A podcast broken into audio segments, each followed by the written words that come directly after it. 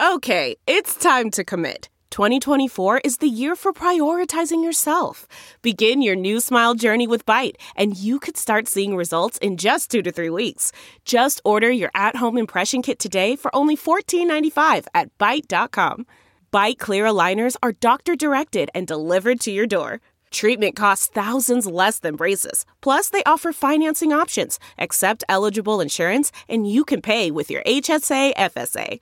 Get 80% off your impression kit when you use code WONDERY at Byte.com. That's B-Y-T-E dot com. Start your confidence journey today with Byte.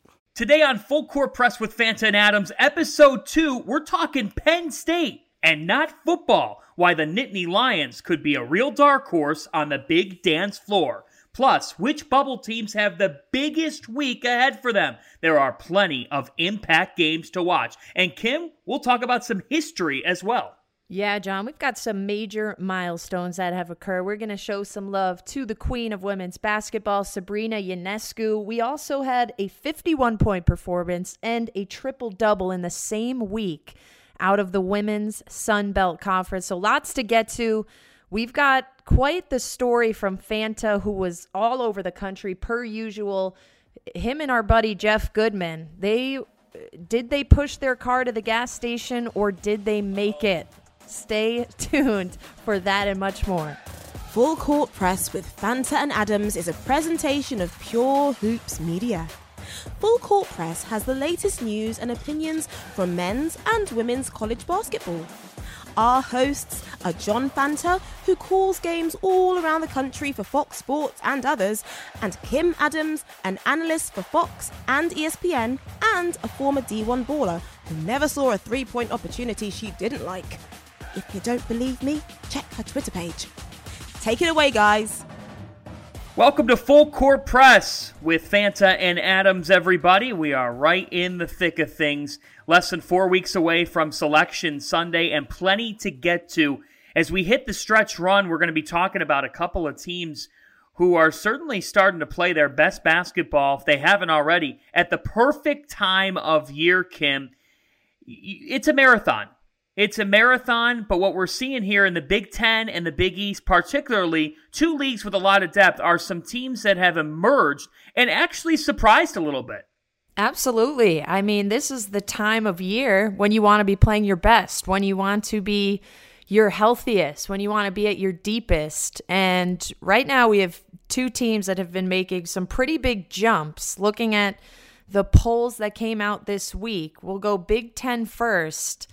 The Penn State Nittany Lions are currently the second best team in the Big Ten, John. They jumped from number 13 in the AP poll last week to number nine. That is that ties their highest ranking in program history. You'd have to go back to the 1995-1996 season to the last time they were ranked in the top 10. This is a crucial year for Pat Chambers because the expectations were high in Happy Valley and by high, we mean to get into the NCAA tournament comfortably and potentially make a run.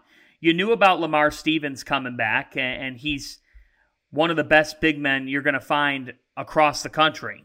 Nearly 18 points per game, nearly seven rebounds per game. But what has happened here with Penn State is they've had a strong supporting cast. Support. Myreon Jones, who's actually missed the last three games. He's been that Robin role for them. Mike Watkins, 10 points per game, and then you got two others at over eight points a game. That's what I'm looking for, Kim, in a team that can make a run in March, a team that's got balance because scoring is down in college basketball this year. But what has impressed more than anything is that Penn State's the one team with an over 500 Big Ten record on the road. Five and three away from home.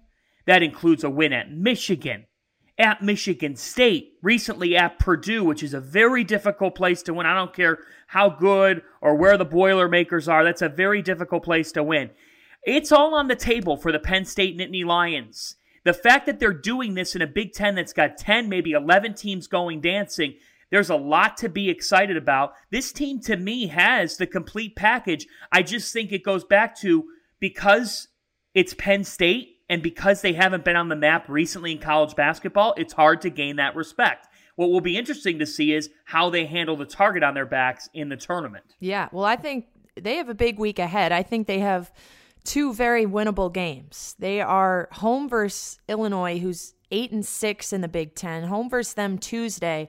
And then they're at Indiana, a team six and eight, looking to surge a little bit late here. But in my opinion, those are two very winnable games for Penn State. And then you're looking at a 12 and four record in the Big Ten. But John, my my only question marks for them when you go into some of their numbers, they're having success in the Big Ten, but when you get into the big dance, where hopefully they will be back for the first time since 2011, I'm looking at their numbers on the other side of the ball. Defensively, giving up about 72 points per game in Big Ten play, that's ninth out of 14 teams.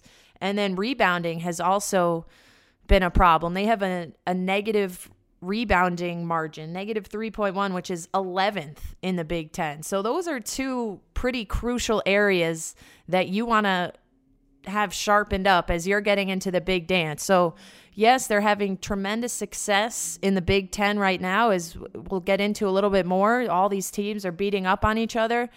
But my question is when they get to the big dance, they're not going to have players with experience in those type of games and then you've struggled defensively and on the boards at times. So that those are my only question marks with them moving forward. Well, and that's all dependent on the matchups. But I like a team that can score this year more than maybe others because we've seen the three point line get moved back and we've just seen scoring go down in general in college basketball. Penn State sure does know how to score. The question here is, Kim, how many national championship contenders are there in the Big Ten? To be honest, John, I don't know if there is one. I don't know if there is a Final Four team coming out of this loaded Big Ten. You have Maryland at the top right now. They had an impressive road win over Michigan State over the weekend. But are they a top four team in the nation? I'm just not sure. You have the Big 12, which looks like they have two Final Four contenders right now in Baylor and Kansas. Uh, but with how deep this Big Ten conference is, I don't know if they have a Final Four team, John. What do you think? I don't see it. That said, it's crazy to say this, but it really isn't that crazy. Tom Izzo in March, it's hard to bet against him and somebody's going to get stuck facing Michigan State as a good seed. There's going to be a, a, a well seeded team. Right now, Michigan State's projected on the six or seven line in brackets I'm seeing today. And like I saw Seton Hall as a three seed facing Michigan State uh, in one projection. That's that's a challenge. That is a real challenge for whoever that three or four is going to be. And Kim, to your point, you just talked about it with Penn State. We've got some teams that haven't always been in the seed position in the past. Well, Michigan State went all the way to the Final Four last year. So I'm not going to sit here and, and, and write them off just yet. I think that they've really had a tough swoon as of late. I don't think there's a Final Four team in the Big Ten either because I just don't trust Maryland enough. But in a year of college basketball where we've got so much parity, I think let's still wait and see here what happens down the stretch. Well, Penn State is a perfect segue to another team in another league that has really impressed, the Big East. A team that has emerged and surprised in some ways. They were picked seventh in the preseason poll, but all of a sudden, they've won seven of eight. They own five quadrant one road wins, that's second in the country. It's the Creighton Blue Jays. Kim Adams, Greg McDermott's team has an edge to them. We know that they can score the basketball. They've always been able to do that. What are you seeing that's different about this Creighton team that could lead them to a run in March? Well, there's a lot of positive things happening in Omaha, Nebraska right now, John, a place that we know very well from going there plenty of times in the last few years. But let's let's talk numbers first. So right now Creighton made the biggest jump in the polls this week. They went from 23 all the way up to 15 after winning on the road at Seton Hall. Let's talk the scoring numbers because we've seen at times, we talked about on our first episode last week, scoring has not been easy for a lot of teams this season. We've seen big time games in the 50s, in the 60s, and for Creighton, scoring has not been a problem. They've won seven of eight, they've won three games in a row. In those three games, 91 points per game. You're you're just not hearing numbers like that this season, John. Teams aren't scoring the ball at that high of a rate, and they could really shoot the ball from three. In two of those three wins, 13 made threes, 13 in each of those two games. So this is a team that has maybe one of the most talented perimeters shooting wise, maybe the top in all of the country. I will say I have seen them struggle at times at the point position. I don't think they have a true point guard like they had a couple years ago in Maurice Watson Jr. I was at the game at Villanova, which they pulled out, but at times they really struggled against the full court press. But once they bring the ball up and they are in their sets, this team can shoot it as well as any team in the nation. And I think the X factor for them is a sophomore center named Christian Bishop, who's listed at six seven. To me, when I watch him, he looks about 6'11. So I don't know. I may request a remeasure. He plays like it. I may request a remeasure on that one. But when you have a team that could shoot the ball like they can and space the floor, he now has the world in front of him to work with. And if you've seen him play, he has a guard skill set. He can take you off the dribble. He's got spin moves inside. We've seen him throw down some thunderous dunks lately. So he in in addition to all the incredible guard play they have, that is a big X factor for me. And I think this is a really tough matchup for the rest of Big East play, for the Big East tournament, and for the big dance, where it looks like they are really starting to solidify a bid in March. So this this Jays team is very impressive to me right now, John. Well, not just a bid, a good seed. Right now in bracketologies, Creighton's up to the four line uh, from some hanging around the four or the five line. People did not see that coming. They thought, okay, maybe an eight or nine seed. Here's the thing: they have a great home court advantage. They're 14 and one in Omaha. It's a very difficult place to play, but they've grown up this year. Ty-Shon Alexander has taken on this defensive leader role for Creighton. He is a stopper. And what he did against Myles Powell last week at the Prudential Center, think about this, Kim. Seton Hall, which has had such a good year, had a tough week, losing two games. Seton Hall still scored 82 points against Creighton, despite Myles Powell being held to just two field goals. And I would say it's as good of an individual defensive performance as I've seen by a player this season. What Alexander did to make Powell work for everything he got. This Creighton team is mature. They have grown up this season and taken on when they need to get a stop, they go ahead and get it. They've got a couple of matchup nightmares. Damian Jefferson and Denzel Mahoney, they both play this stretch forward role. And when you've got Zegarowski, Mitch Ballock, and Ty-Shon Alexander out on the perimeter, and then you have a stretch four and Bishop, who really fits well into a four out, one in, five out system. Great job by Greg McDermott here with this Creighton team. I would vote him Big East Coach of the Year right now because his team was picked seventh. They lost Jacob Epperson for the season you're thinking, okay, at some point you got to have some front court play, or at least you got to have some depth. Well, they've just found this unique way to play, and it is working to perfection. We've always known they could score, but I really like what I'm seeing for Ty-Shon Alexander. He's a sleeper candidate because he hasn't gotten a lot of talk for Big East Defensive Player of the Year. And how about the Big East race while we're at it? Seton Hall 10 and 3, Creighton 9 and 4, Villanova 8 and 4, and then a bit of a jumble.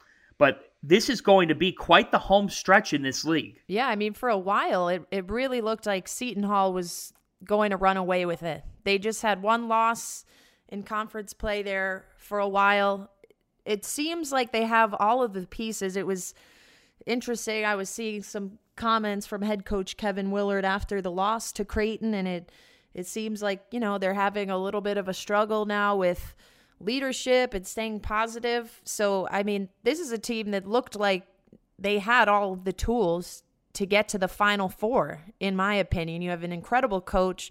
You have maybe the nation's best player in Myles Powell. You have size. You have great defenders individually. And now they've they've hit a couple rough patches and and this is the time where you have to get it together quick because at the beginning we talked about a team like Penn State, who seems to have everything going right now, this is not a point in the season where you want to be having locker room problems and and wondering if everyone's on board with what you're trying to do. So Seton Hall, hopefully that's a little bit of a wake up call for them. Obviously, Creighton, I think, is an incredible team. I think they're surging at the right time. Um, but the Big East race is interesting. Creighton now just one game behind the Pirates. Yeah, huge game for Creighton Tuesday night at Marquette. Two ranked opponents for the Blue Jays this week. They're at Marquette Tuesday, and then they host Butler on Sunday. I'll say this right now. If they win at Marquette, then they only have one Big East road game left.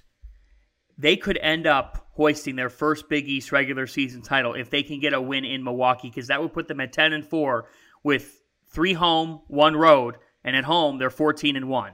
And I also think to your point on Seton Hall, that is being the hunted. This is what it takes. When you are that team at the top of your league, you're going to get everybody's best punch every night. And it makes what Kansas did for over a dozen years. It makes what Villanova's done in recent years. It makes what Duke, Kentucky, those blue bloods, that's what it takes. That's what it takes. And I think we almost we sometimes kind of shrug off the the idea of blue blood and oh it's just a name what we're seeing is a Seton Hall team that hasn't been in this role of being 10 and 1 in the Big East. You're going to get everybody's best punch, and they're going to get Butler's best punch on Wednesday, a huge top 25 game in Newark, because all of a sudden, Butler's 7 and 6 in the Big East and could be in danger of, of falling into that bottom four and playing Wednesday night at the Big East tournament, which would really be something. So, a lot to digest in the Big Ten and the Big East. As we turn to teams that aren't necessarily Final Four contenders, although this year you never know what you're going to see, it's a big week for You bubble really don't. teams. Kim, what are you thinking? I'd like to talk uh, talk a little A10, little Atlantic 10. My uh, my brother played baseball in the A10, so got to show them a little love. Richmond Spider. Um, I think that's an interesting conference right now because you obviously have Dayton, incredible season, currently a two seed. Joe Lunardi only has two teams in right now, Dayton and Rhode Island, at a nine seed, and then you have you have some battles going on there for that third and fourth spot between Richmond, St. Bonaventure, and VCU. Richmond just defeating VCU, big time rivalry game over the weekend. I would argue that whoever finishes third in the Atlantic 10 should be in the tournament. Right now, only two. I think with what Dayton has done as a number two overall seed right now, the A10 deserves more respect than just two teams in. So, my argument whoever finishes third in the Atlantic 10, maybe even fourth, which we'll get into, do you take 11 Big 10 teams? Is the 11th team in the Big 10 better than the fourth team in the Atlantic 10? I don't know. But right now, this is a big weekend for VCU. They're coming off of two straight losses. They're in the first four out, according to Joe Lunardi.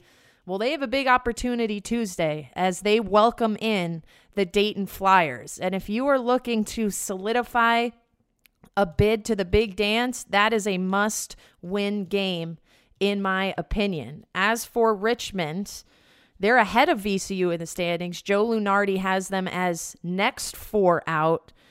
They don't have any more ranked opponents ahead of them. They are not playing Dayton anymore. So for them, I think they really need to win out, maybe drop just one game, have a strong showing in the A10 tournament. But those two teams in Richmond right now, VCU and Richmond, I think the two of them will be battling for that third place finish in the A10 and looking to get off of that bubble, John.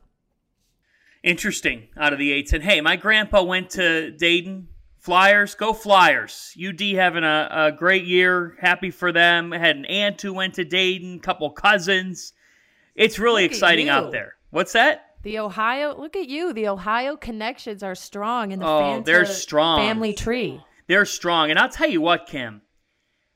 Went out to Dayton last year for the NCAA tournament, the first four. St. John's was out there. Man, do they do a great job. They are really awesome putting that on. They fill the place up. It might be first four. You think about it, those teams get selected Sunday. They got to play Tuesday and Wednesday. They get less than 48 hours or less than 72 hours. And the reason why the first four is at Dayton is because Hoops is the show in town. The community loves it. And the UD Flyers hold a special place in my heart because it's a program that is just rooted in in passion. And Coach Grant, we're trying to get him on the pod here when he's got some time, was talking to their SID yesterday. I'll tell you what, something really special happened in there. It's Obi Toppin, who's a National Player of the Year candidate, might end up being the National Player of the Year, but it's so much more. They have a great backcourt. They have all the ingredients to go deep. And and you know what? If one of these ACC, or rather one of these Atlantic 10 teams can pick off the Flyers, then it could get interesting for them. That would be the win that could vault them into the field because this isn't a mid major conference that you sit here and say, and I think the Atlantic 10's above mid major level, but it's not a power conference. This isn't a league where you say, oh, there's not a great team or there's not a great opportunity for a win. No, if you could pick off Dayton, maybe it's in the A10 tournament, wherever it happens, it could offer you the opportunity. I think the other team that has a massive week is NC State out of the ACC. Now, the Wolfpack. Yeah, Wolfpack is right. They need to get going. Boston College is a team that, that you can't lose to if you're on the bubble. NC State has the rare Sorry, opportunity. Brad Zach, our former boss at the Big East, BC yeah, to fan, host Duke, BC alum, to host Duke and Florida State here this week. The Wolfpack get two top ten teams at home, and in a weak ACC, that is a golden, golden opportunity for Kevin Keatts' program. Yeah, I mean, we the ACC is a bit of a wild place right now as well. We just had Chris Mack of Louisville on the podcast last week. They had been riding a 10 game win streak, and then they dropped two in a row to unranked opponents last week. So suddenly things are opening up a little bit more in the ACC. You would have to think the committee is going to allow at least what do you five teams in at least? You really you have those three at the top. Oh i don't think anymore i don't think you'll see any more than five acc teams in. So you see, those teams are going to be battling out. Virginia, NC State, maybe Syracuse, but yeah, undoubtedly a big week ahead for NC State. Is Jim Boeheim ever off the bubble? I think he has a permanent residency. Yeah, exactly. When he even when when he suffers a loss, I just feel like Syracuse they're always in the conversation. They because they always have to be. That's that's just how life is in, in college basketball. And understandably so. But for NC State, that is a rarity, Kim. In the ACC this year, you get to host both Duke and Florida State. I'll say it now. NC State, you got to beat one of those teams this week. If you go 0 2, you're not making the NCAA tournament. Elsewhere on the bubble, Arizona State, right now in Joe Lunardi's last four in, they are hosting Oregon on Thursday night. Bill Walton magic in the air. We'll see in Tempe. Arizona State needs that game. Another team, Indiana, they have a very crucial week as well. They're they're at Minnesota, and, and uh, continuing on here, a team that really is on the bubble. Uh, Oklahoma, they're right now a safe nine seed out of the Big Twelve. Uh, they're hosting Baylor Tuesday night, and it's a good segue. Briefly, Baylor just keeps on rolling. They got past West Virginia. Nothing seems to be stopping the Bears. Twenty-two straight wins, John. Longest streak in Big Twelve history. And I know we touched on their defense a little bit last week, but I'm just looking at some numbers here, courtesy of ESPN stats and info. They're only allowing 58 points per game. John, that is that would be the most in a season in Big 12 history if they could continue that on. That is an incredible to be giving up less than 60 points per game in a major conference, that is that is unbelievable. Unbelievable. It is. It's really amazing what's happening there. You, think about Jared Butler, but you think about Gillespie down low. This Baylor team has the complete package, and I'll say it again. We don't refer to them, or we keep saying there's not a great team in college basketball. This team, they are defining greatness week after week and I don't know when they're going to start slowing down. It, it it doesn't look like it now. They get Oklahoma on Tuesday. If Oklahoma could win that game, that would just be massive. But I don't know if Oklahoma. They're a team with length. Length doesn't seem to bother Baylor. Oklahoma's going to have to make some perimeter shots in that game. They, I think they can handle the matchup, and they've got Baylor at home, so it could be an interesting game. But right now, the Bears just look like a wrecking ball. By the way, for Indiana, they are at Minnesota and then they host Penn State. this weekend. Mammoth game for the Hoosiers. They showed us what they could do a couple times at Assembly Hall, but first you got Richard Pitino and a Minnesota team that is certainly capable. So we talked about the bubble. We got bubblicious, if you will. Kim, there's some major milestones going on right now in college basketball. I mean, I know you're a record holder back back in your high school days and whatnot. They need to put you in the Hall of Fame uh, over at, at White Plains, but there's a couple I hate of to say it, but I I'm already in there, John. You're a little behind on the times here. I was inducted about a year ago. you went in already. yeah, me, my mom, and I actually both went into. We remember the same Oh. induction class. Uh, we were last year's induction class, so 2018. I was inducted into the White Plains Hall of Fame, Athletics Hall of Fame. Special moment. So now I have to introduce you as a Hall of Famer every time.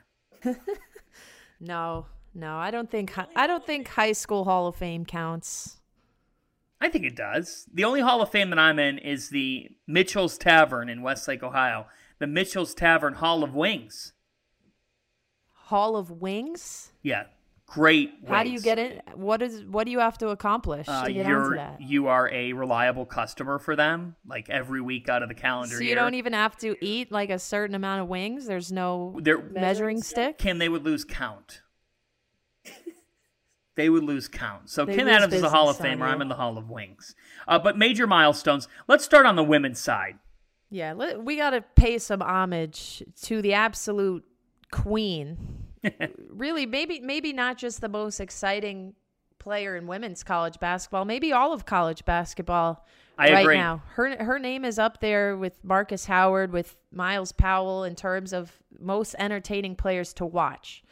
But Sabrina Ionescu, point guard for the number three Oregon Ducks, this past week she became just the second player, men's or women's, in Division One history to score two thousand points and one thousand assists. And very soon she will add 1,000 rebounds to that line, John. She is currently 20 rebounds away from 2,000 points, 1,000 assists, and 1,000 rebounds. I saw a note on their website that said she would be the only player in NCAA history to do that. So I'm I'm assuming that means of any division. We'll have to confirm that once she knock on wood does that. But if you haven't watched Sabrina Ionescu, I don't care if you say, you know, I, I only watch men's basketball. You better start watching Sabrina No, no. Ionescu. You, you're running out of time. She's going to be the number one pick in the WNBA draft. What she is doing is incredible. Her ability to control the game, they get sold out out in Oregon every single game. It's it's magic with what's going on out there right now and what she's doing. And it's so funny because anytime she does an interview and she holds the record for most triple doubles. She's a triple double machine. But in any she's never satisfied. It's al- it's almost like listening to LeBron James, Kobe Bryant, who was a huge mentor to her. She'll look at the stat sheet and she'll have a, a triple double and she'll say, "Oh my god, I had f- I had five turnovers. That's awful." So I like that insatiable thirst she has to continue getting to get better is what sets her apart in my opinion. She's a generational player in the sport of women's basketball. She she's an all timer. Sabrina Ionescu, I had her on. I had Stanford and Oregon on earlier this season. Oregon at home, and they got off to a bit of a tough start. Kim, it was a two point game after a quarter, and I'm sitting there and I'm thinking, okay, she's gonna get going here. She only had I think two points in the first quarter. Kim, I think in the second quarter she scored or assisted on every bucket this is all time stuff, what we're watching in the sport of women's basketball. And if you have not seen her play, you've got to see Sabrina Ionescu play. And M- here's how good she is. We just refer to her as Sabrina. She's going to live on in the sport. When you say that name, she's going to be the first person you think of. And her biggest role model and one of her friends is Kobe Bryant and was Kobe Bryant. So it really would be full circle if we see Sabrina Ionescu in the Final Four in a national championship game uh, after losing somebody who's her idol. But she is all time stuff. And and by the way, while we're on women's hoops in the Pac-12, how about the finish on Sunday? Kiana Williams with the steal and the bucket from deep to save Stanford out at Colorado. Incredible victory in what has been a wild year in the Pac 12. Yeah, there were a lot of upsets on the women's side, John. Before we, we get back to another accomplishment of Markus Howard, I just I have to give a quick shout out to DJ Williams, a, a senior on the Coastal Carolina women's basketball team who had probably the best week of anyone in the world. She had a game last Thursday where she scored 51 points. I thought she I thought the team probably had like 75 points and she had 71 of them. I looked up the final score of that game. This is the Sun Belt Conference. The final score of that game was 124 to 103.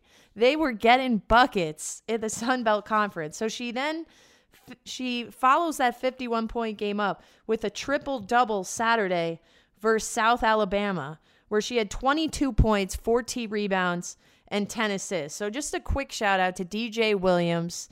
DJ. Coastal Carolina, my biggest question with this, their mascot is, I don't even know if I'm saying it right, the Chant- Chanticleers. If the anyone, Chanticleers, oh, Kim. Chanticleer. If someone could The tell me Chantic- what a Hold Chanticleer on. is, Chanticleer. I'm think I speak. Je parle un peu de français. I speak a little French. I would. That's kind of a, a chanticleer. Like I got No. a French vibe. But if someone could explain to me what a chanticleer is, I would be highly It's a- appreciative. It's a rooster. No, no shot. It's Coastal Carolina. They play. They play on the beach. You're gonna. They're not gonna have a rooster as a mascot.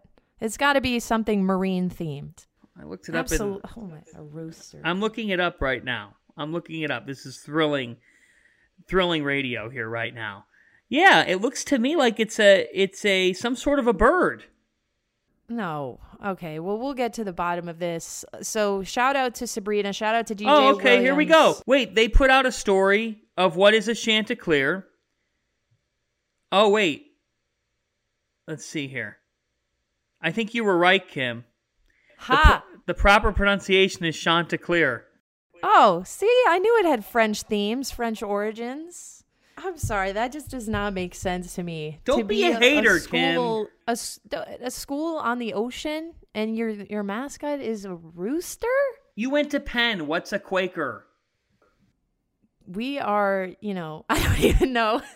Yeah, We- exactly. We, were, you know, we're it, everyone always said, "Why are we the fighting Quakers?" Because Quakers are supposed to be peaceful people. That was another big thing. Anyways, let's hit on one more major accomplishment, John. We're we're Big sending time. it back out to the Big East. Markus Howard. Markus Howard becoming the Big East all-time leading scorer. He's now at 1408 points on his Big East career. So this is all regular season Big East games. He passes Syracuse's Lawrence Moten, who held the record for roughly 25 years. And that record falls. When you think about some of the great players in Big East history, I don't think Lawrence Moten would have led the answers if I asked you who's the Big East all time leading scorer. Here's an amazing thing about Lawrence Moten he played in the Big East early 90s, so he played during a time where the league was absolutely stacked.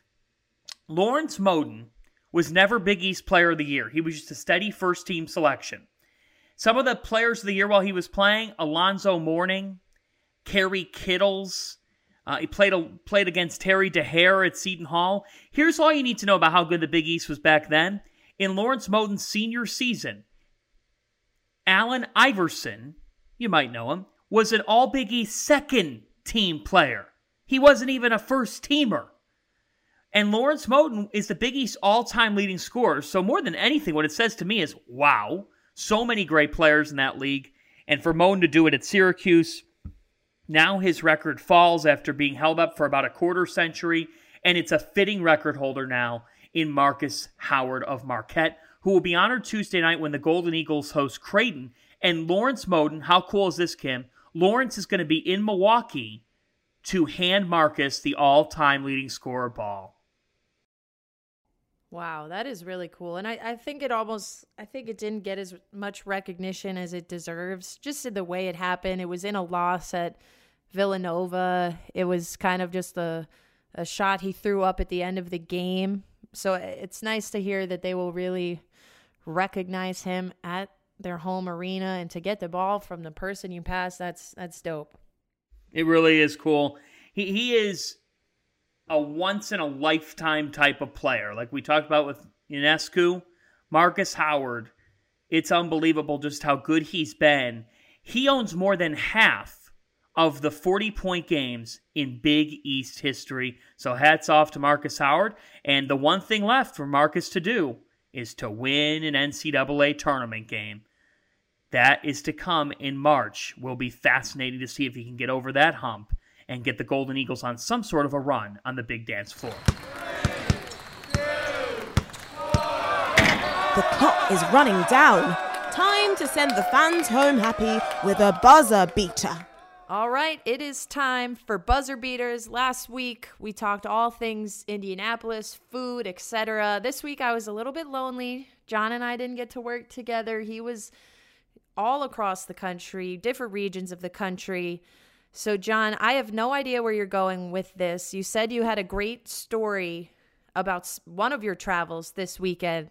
So, what do you have for us, John? I know you were in the Midwest. I know you were back in the Northeast. Let's hear this buzzer beater. So, I had a Saturday that just epitomizes the madness of college basketball and the greatness of this sport. Started out by taking a flight from Omaha to Boston connecting through Chicago on Saturday morning, 6 a.m. flight. Got into Boston around noon. Taking an Uber took forever because you got to walk about a mile to figure out a way to get through the parking garage in Boston. So, needless to say, okay, got in the Uber, got to Merrimack College for the NEC ESPN Plus game of the week. Calling it with the great Tim Capstraw, does a wonderful job on Brooklyn Nets radio. And I'll tell you what, Kim, what an atmosphere Merrimack out of the NEC, if you don't know about them, take a look. They are 12 and 2 in the conference. They're not eligible for the NCAA tournament or the conference tournament because it's their first year in Division One. It's part of the reclassification. But man, they could win a regular season title and 18 wins on the season. Really a special story. It's an NCAA record for a first year D1 program that's wow. reclassified. The students were going I crazy. Not, I did not realize they had been in Division One this year until I, I saw you doing that yeah. game. I did not know that. that. Wow, those are incredible numbers. I wish they could play in the tournament. That's not really. I agree. That's not. I fair. think I, I wish it were a rule that got rescinded. Having said this, I was trying to figure out a way to get from Merrimack to Providence because I had a Sunday women's game and the Providence men were taking on Seton Hall. We'll get to that in a second. And I've lost my license here in the last couple of weeks because I was traveling and I and I lost it. This I, happened I, to me a couple years ago. Right, right. So in the process of getting a replacement, so I can't drive. So it's either a really long Uber, a train, or Jeff Goodman, formerly of ESPN, now at Stadium, he saved the day. He was at no the Merrimack. He was at the Merrimack game covering it with his wonderful daughter Talia, who's trying to get into sports broadcasting reporting and is going to be a star. And Jeff said, Well, come along with us. We stopped at Tripoli's Pizza right by Merrimack. I would highly recommend it in North Andover, Massachusetts. And then in the middle of us doing a live Q&A on Twitter, Jeff looked at his gauge and he only had 1 mile left of gas. No. Worst feeling ever. We f- hop off the freeway. We probably went about 5 miles with that 1 mile of gas, thank God and made it to a gas station in the middle of nowhere in Massachusetts. Gunned it to the Dunkin' Donuts Center. We got about got there about five minutes into the game. Proceed to watch Providence go up twenty eight to seven. So that all this is going on. We almost run out of gas. Insane. We could have been stranded calling AAA. We make it to the other game, the magic of college basketball. Providence has an unbelievable first half. They end up hanging on and winning. And then what happens? The students storm the court before the game ends with 0.2 seconds left. That. The students storm the court. The bomb sniffing dog storms the court with them and gets loose. Um, there was a student who got sick near the Providence bench and had an accident. It was a scene at the dunk. They end up having to mop up the floor, wipe everything up. They play the two seconds left. Thank God Providence was up by more than four, or else Seton Hall could have tied the game with a bunch of what were thought to be meaningless free throws. so the game ends. The students storm the court again because, of course, they do. Providence wins. So Ed- they stormed the court twice? they storm the court twice. So I almost ran out of gas. I watched Merrimack College. I watched two court stormings. I watched a, a dog storm the court. It was absolutely insane this past Saturday, and it makes you love the sport that we cover all that much more. So that is a wild buzzer beater. We literally beat the buzzer at the gas station. I'm disappointed because I would have loved nothing more than live footage of John Fanta and Jeff Goodman pushing a car in what was probably 20 degree weather, Yep. trying to find the nearest. Like I would pay for that content. But I'm I'm glad that you guys that you guys got it all sorted out. And big thank you to Jeff, by the way, who who gave us some nice love uh, last week when we announced our podcast.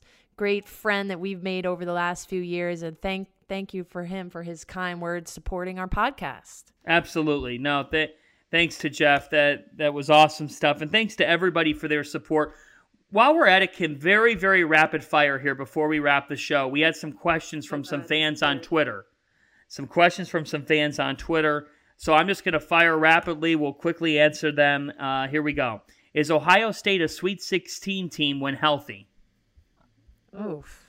I'm going to say I no. I, to be honest, I, I haven't watched them enough. I need I need to watch them more. I don't know if you've watched them more and have a better answer than I would on that one. Yeah, I'm going to say no. I just I just don't see it with the Buckeyes. Uh, someone said, "Will San Diego State be favored against the eight or nine seed they play?"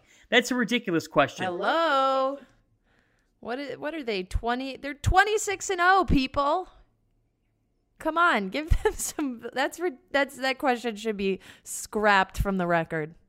Uh, if Creighton wins at Marquette on Tuesday, they would have to be the heavy favorites to win the Big East with three home games and a road trip to St. John's left. If they win the Big East and Ty-Shon Alexander and Marcus Zegarowski continue to play well, are they both on your first team All Big East ballot?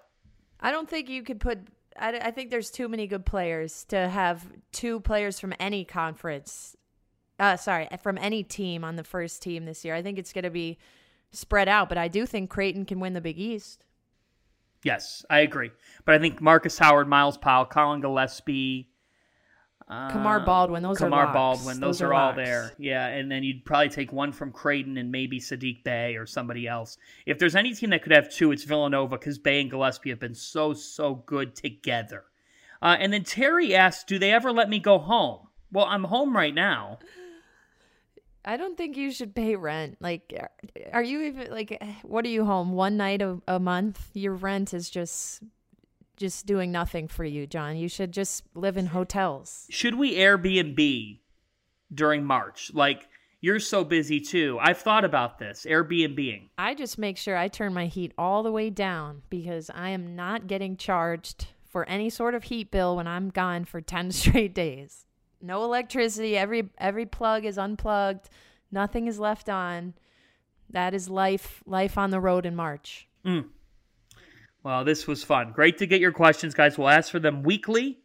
As Full Court Press with Fanta and Adams, episode number two is in the books. Thanks to our producer, Mike Lieber, as well as Bruce Bernstein for all of their help. Ben Wolfen edits the show, and we always appreciate his contributions. And you could check out other Pure Hoops media shows. What are they, Kim? We've got Catch and Shoot 2.0 with Aaron Berlin and Otto Strong. That one comes out every Wednesday.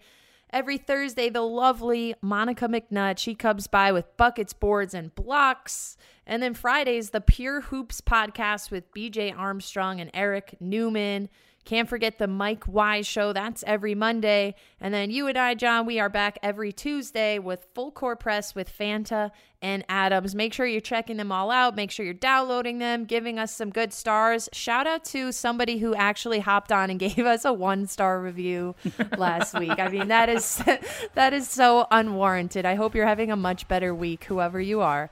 But anyways, enjoy the podcast. We can't wait to see you next week. Signing out, Full Court Press with Fanta and Adams. Full Court Press with Fanta and Adams is a presentation of Pure Hoops Media.